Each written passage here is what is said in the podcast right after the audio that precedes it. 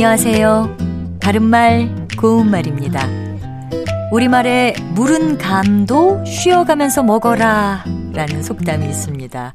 아무리 쉬운 일이라도 한 번 더 확인한 다음에 하는 것이 안전함을 비유적으로 이르는 말이죠. 같은 뜻을 가진 속담으로는 식은 죽도 불어가며 먹어라 같은 것도 있습니다.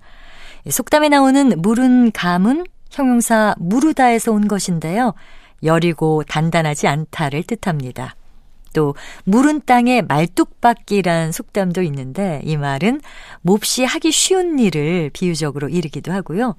세도 있는 사람이 힘없고 연약한 사람을 업신여기고 또 학대함을 비유하기도 합니다.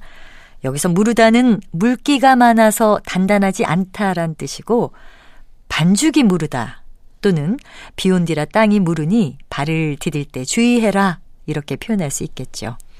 성질이 무른 사람이라든지 너는 사람이 너무 물러서 큰일이야 같이 말한다면 사람에게도 무르다란 표현을 쓸 수 있는데 이때는 마음이 여리거나 힘이 약하다란 뜻입니다. 그렇다면 무르다 앞에 해자가 붙은 해무르다는 무슨 뜻일까요?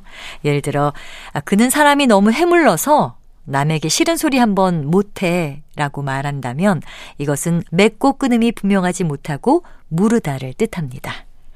바른말 고운말 아나운서 변희영이었습니다.